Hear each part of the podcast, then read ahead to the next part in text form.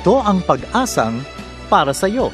30 minutong pag-aaral, pagsasaliksik at pagpapala mula sa salita ng Diyos. Bawat linggo ay sinisikap ng programang ito na ihatid sa inyo ang tanging gabay na maaasahan sa masalimuot na mundong ito, ang makapangyarihang salita ng Diyos. Kami sa pag-asang para sa iyo ay naniniwala na ang pag-asa ay walang humpay na dadaloy sapagkat ang Diyos ang bukal ng buhay na pag-asa. Bago natin pakinggan ang salitang magpapalakas at magpapalaya, pakinggan natin ang natatanging bilang na ito –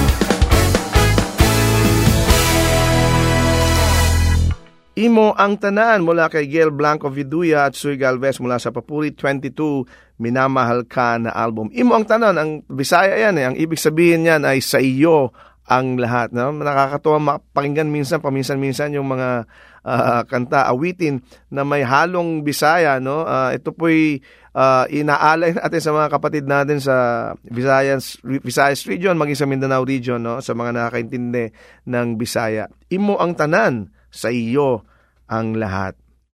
Isang magandang magandang araw pong muli sa inyong lahat, mga suki namin, mga listeners ng ating programang Pag-asang para sa iyo. Ako muli si Rodel Lacson at ako inyong mga kasama sa loob ng 30 minuto o kalahating oras na pag-aaral at pagsasaliksik ng salita ng Diyos. Ang atin pong prayer for today ay lahat po sana kayo ay nasa mabuting kalagayan, that you're feeling better. Yung mga nagkaroon ng mga karamdaman itong mga nakaraang araw, We're praying that God will touch you today and that you will feel the healing touch of our Lord Jesus Christ. Pinangako niya that siya is the that Jesus is the great physician at uh, nangako siya na kapag tayo'y lumapit sa Kanya, tayo kanyang pakikinggan. We're praying na kayo po ay nandyan lang at uh, umasa po kayo na kayo pinapanalangin namin upang kayo'y mapagaling ng ating Panginoong Yeso Kristo. Yan, kumusta na po kayong lahat ngayon, mga kaibigan, kapatid, mga kamag-anak. Of course, tayong lahat ay uh, maraming kakaibang karanasan no, na naranasan itong mga nakaraang linggo, nakaraang araw, nakaraang buwan Of course, lahat naman tayo ay nasa gitna ng tinatawag nating isang malaking-malaking bagyo. No? Tawag nga natin dyan, COVID-19. No? Of course, ang ating palagi sinasabi, mag-ingat tayo palagi.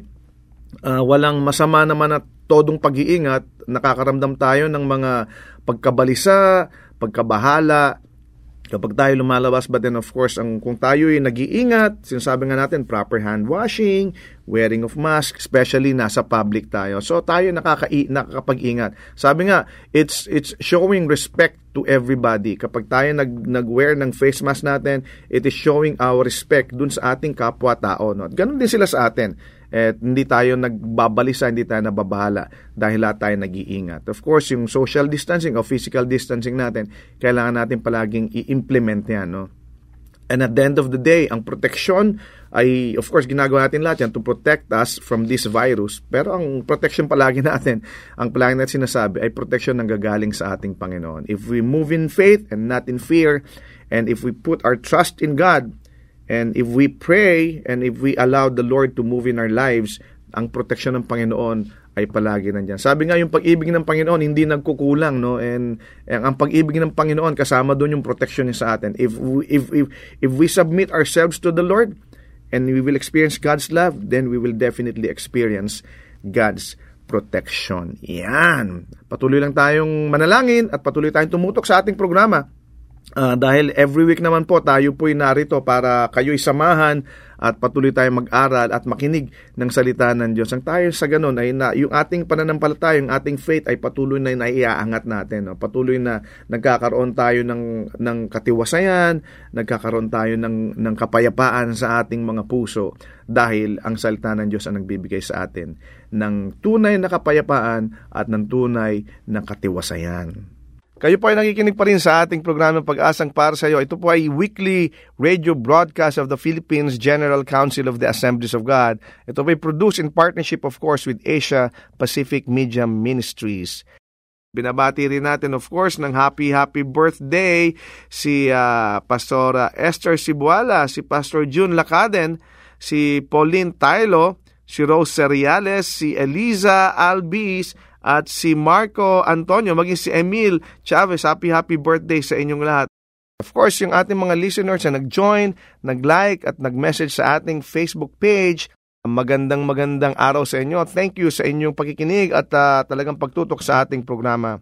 Yan, maraming maraming salamat sa inyo. Patuloy kayong nakikinig sa atin, patuloy kayong uh, ah, nag-engage sa ating PPSY page. No? Itong mga ating mga kaibigan nito nagpapadala ng mga messages sa atin sa chat, sa text, uh, maging sa sa FB page natin ay talagang marami rin ako tatanggap na personal messages mula sa kanila na nangungumusta, uh, kumusta po kayo pastor, kumusta po ang inyong pamilya, pinapanalangin po namin kayo. So maraming maraming salamat. Pero alam nyo ngayon, sa mga panahon na to eh, pag kinumusta ka ng isang tao, parang hindi mo alam kung ano isasagot eh. No? Dahil iba yung panahon natin ngayon. Unlike nung before, before the, yung mga uh, pre-COVID times pa natin. Pag kinumusta ka, dali sumagot, okay naman, abay mabuti, halika kapit tayo. Ngayon, pag kinumusta ka, mag-iisip ka eh, no?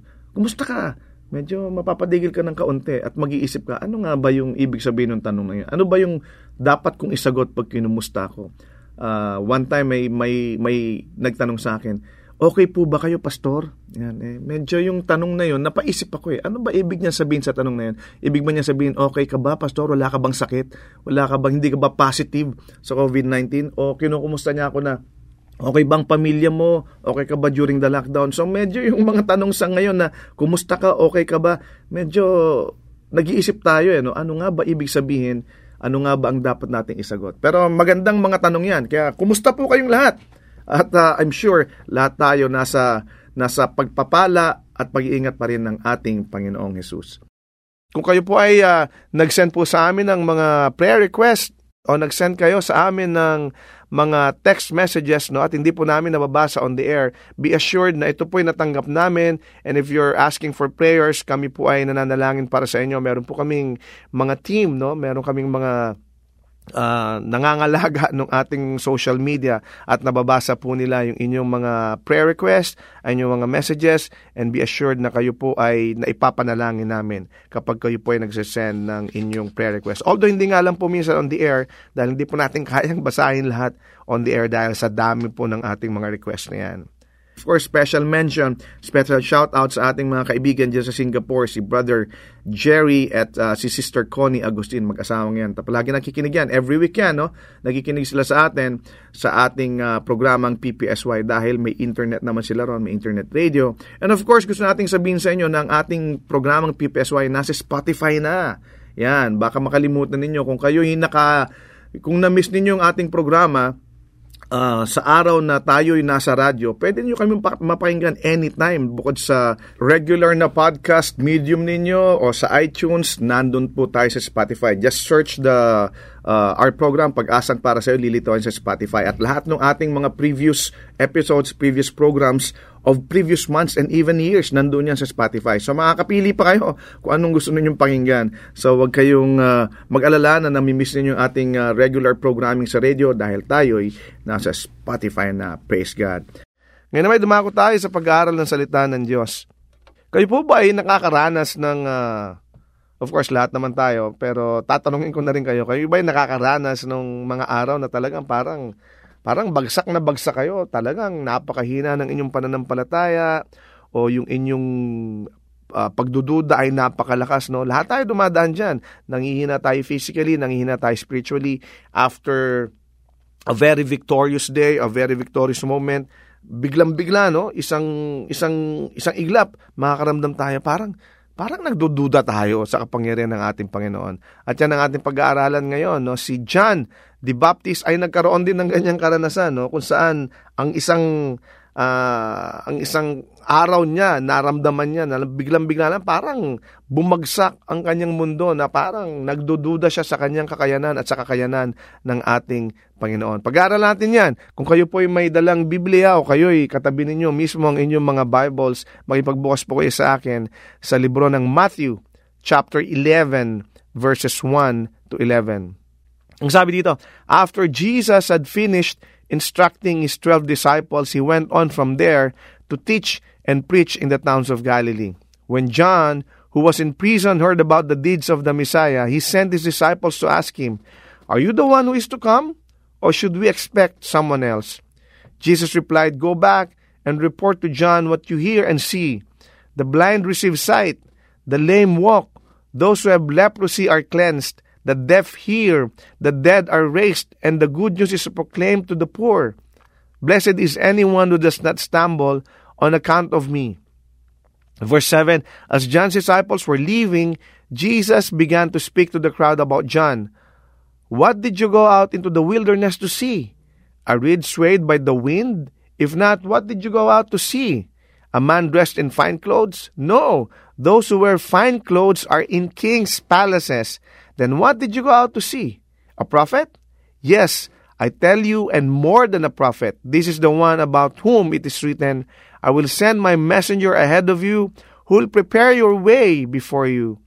Truly, I tell you, among those born of women, there has not risen anyone greater than John the Baptist, yet whoever is least in the kingdom of heaven is greater than he. Naku, matalinhaga itong mga tinura ng ating Panginoon. Sabi niya, Truly I tell you, among those born of women, there has not risen anyone greater than John the Baptist, yet whoever is least in the kingdom of heaven is greater than he. Lahat tayo familiar sa, almost lahat tayo fam, familiar tayo sa, sa buhay ni John the Baptist. No? Pag pinag-aralan natin yung buhay ni John the Baptist, makita natin na siya yung nauna pa kay Kristo. No? Siya yung nag-prepare ng way. Sabi nga, he is the preparer of the way, no? Pa bago dumating ang ating Panginoong Kristo. Pag nakita natin, binasa natin yung Biblia, mababasa natin na talaga naman kapag si John the Baptist ang nag-preach, talagang uh, pumupunta yung mga crowd, no? Crowds would gather to hear him uh, call for repentance, no? Talagang sinasabi niya, diba? Repent for the kingdom of God is near. Siya yung talagang nakabihis nung camel skin, tapos naglalakad sa sa ilang, pumupunta sa mga ilog, nagpipreach at nangangaral ng repentance sa mga sa mga crowd, no? Lahat ng tao nagpupuntahan. Pag narinig si John the Baptist yun, nagpupuntahan sila.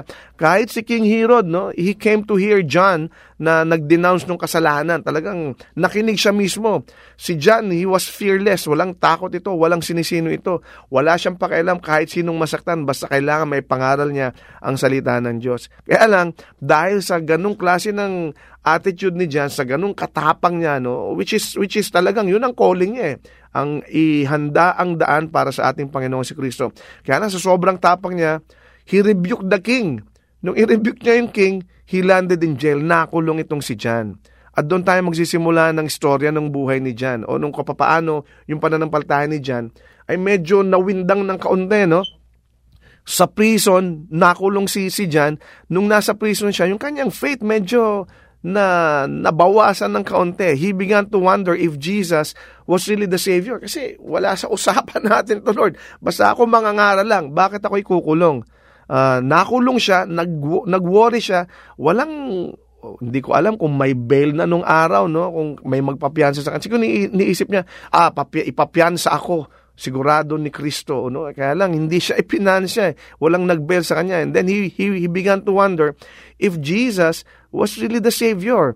Kaya ang ginawa niya, he sent two of his disciples, yung kanyang dalawang disipulo, papunta kay Kristo to find out for sure. Kailangan siguruhin nyo nga na si, eto talagang si Jesus na ito, siya, siya talagang ating Mesaya, siya talagang tagapagligtas, siya talaga ang Heso Kristong ipinangako sa Biblia. Pumunta nga kayo ron. So he sent two of his, of his disciples to make sure, to find out for sure if Jesus was really the Savior. Ngayon, bakit kaya nag-doubt si John? At anong ginawa ni Jesus para mawala yung pagdududa ni John? Alam nyo, yung pagdududa ni John, warning ito sa ating lahat. Pag binasa nga natin yung buhay ni John, yung pagkapanganak sa kanya at saka yung buhay niya, miraculous ito, hindi ba? Yung kanyang nanay na si Elizabeth at saka si Sikaraya, matandang matanda na itong dalawang ito eh. Hindi nga magkaanak eh. Kaya lang bigla nagkaanak kasi miraculous nga yung kanyang buhay eh.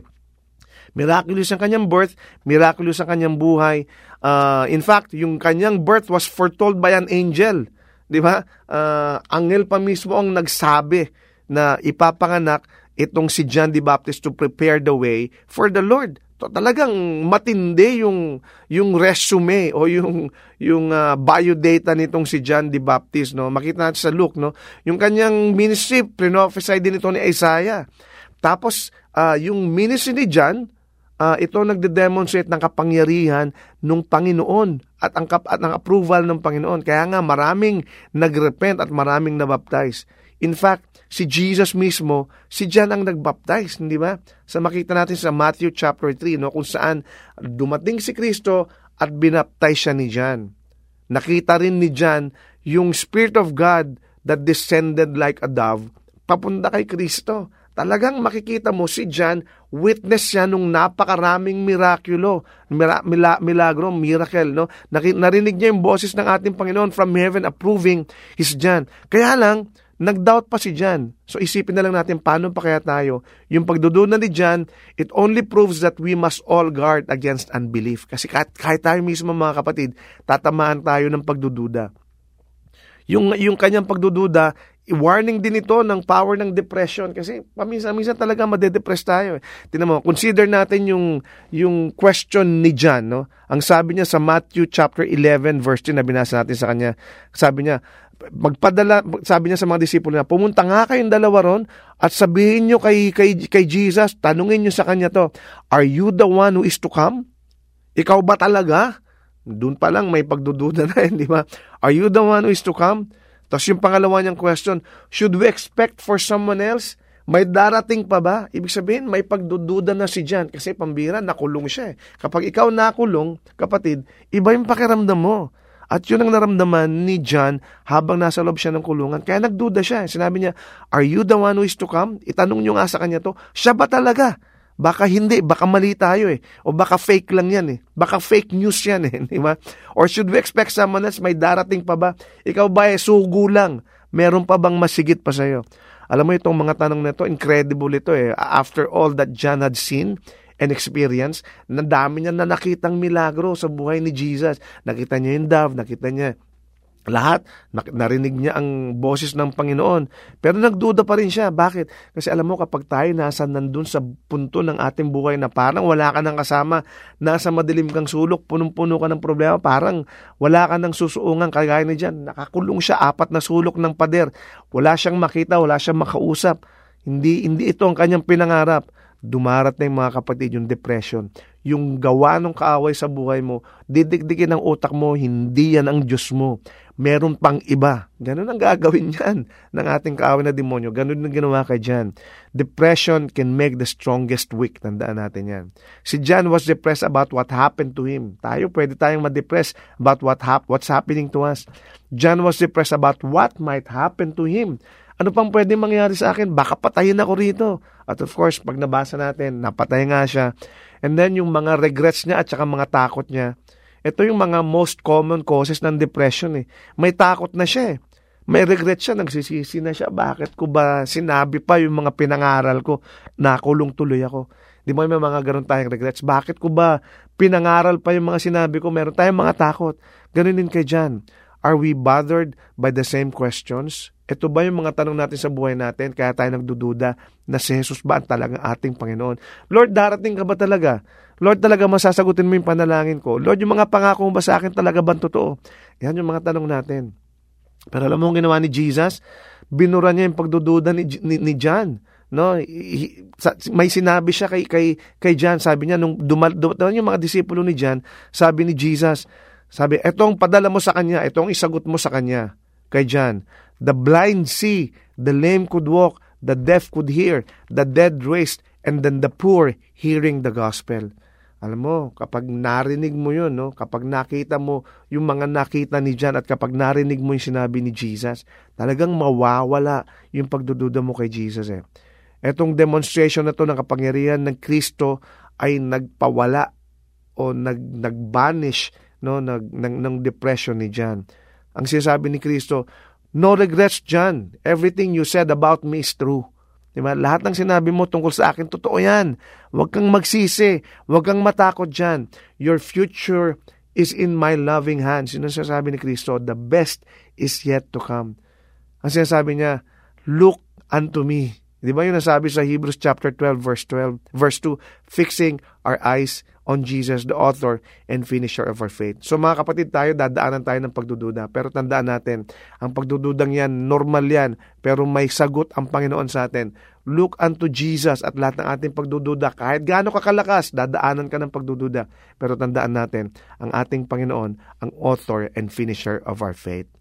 Si Jesus hindi niya kinondem si John sa kanyang pagdududa. Hindi niya sabing, nako, nagduda ka pa sa akin, pambihira ka naman sa tagal ng ma- pagsasama natin. Sa dami na nakita mo, I condemn you. Walang sinabing ganun si Jesus. Pero sinabi ni Jesus, naintindihan niya and then he, he demonstrated his love to John. In fact, pag mababasa natin sa bandang dulo, ang dami niyang sinabi tungkol kay John, na si John, eto, siya magpe-prepare ng way at wala ng iba sabi, Truly I tell you, among those born of women, there has not risen anyone greater than John the Baptist. Wala nang higit pa kay John sa mundong ito. Yun ang sinabi ni Kristo. Ganon niya inangat naman ang katauhan ni John sa kabila ng pagdududa ni John. So ganon din tayo mga kapatid. Magdadaan ang pagdududa sa atin pero tandaan natin ang Panginoon ang laging nandyan para ipakita sa atin ang kanyang pagmamahal.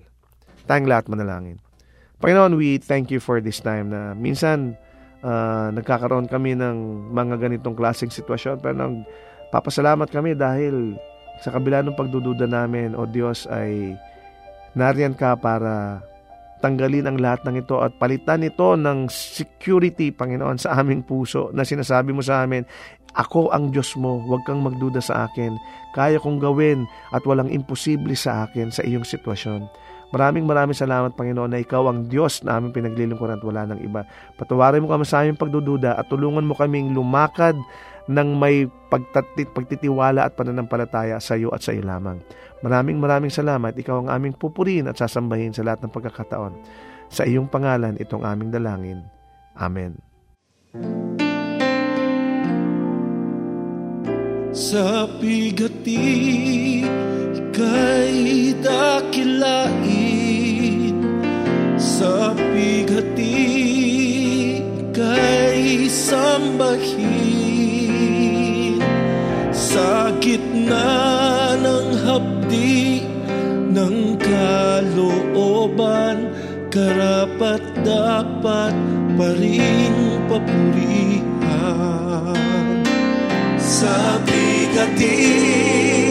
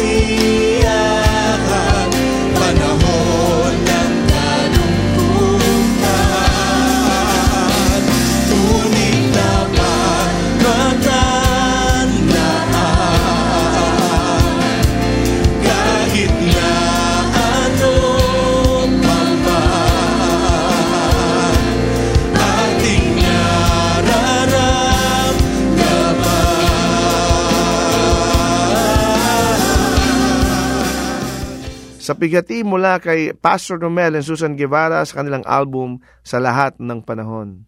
Maraming salamat sa iyong pagkikinig sa ating programang Pag-asang para sa iyo. Kung ikaw kaibigan, kapatid ay napagpala sa ating programa, we'd like to know you more. So we encourage you to like our Facebook page, Pag-asang para sa iyo, or go to fb.com slash ppsy radio. Kung ikaw naman na may questions or suggestion or ikaw ay nangangailangan ng panalangin or counseling, message us sa ating Pag-asang para sa iyo Facebook page or sa email address na ppsyradio at gmail.com. Muli, ang aming email ay ppsyradio at gmail.com. You can also text us sa cellphone number na 0915-662-2234. Again, that's 0915-662-2234. And uh, pag nag-text po kayo, lagay nyo lang po na ito po'y PPSY o pag-asang para sa iyo. So we uh, so we, know how to answer you. And to listen to our previous broadcast, you can access Pag-asang para sa iyo radio through our AP Media app or go to www.apmedia.org slash ppsy. We are also available sa podcast. Just subscribe to Pag-asang para sa iyo through iTunes or through your favorite podcast application. Hanggang sa muli, ako si Rodel Lacson na nagsasabing God is the giver of hope at may pag-asang para sa iyo. Kami umaasa na kayo'y naliwanagan at natulungan ng mensahe sa araw na ito. Ang pag-asang para sa iyo ay palatuntunang nakalaan upang magbigay ng mga praktikal na kasagutan sa inyong mga suliranin sa buhay. Ang pag-asang para sa iyo ay isang paglilingkod na gawain ng Philippines General Council of the Assemblies of God. Kung kayo naghahanap ng gawain pagsamba na malapit sa inyong lugar, ay inaanyayahan namin kayong dumalaw at dumalo sa anumang Assemblies of God na sambahang malapit sa inyo.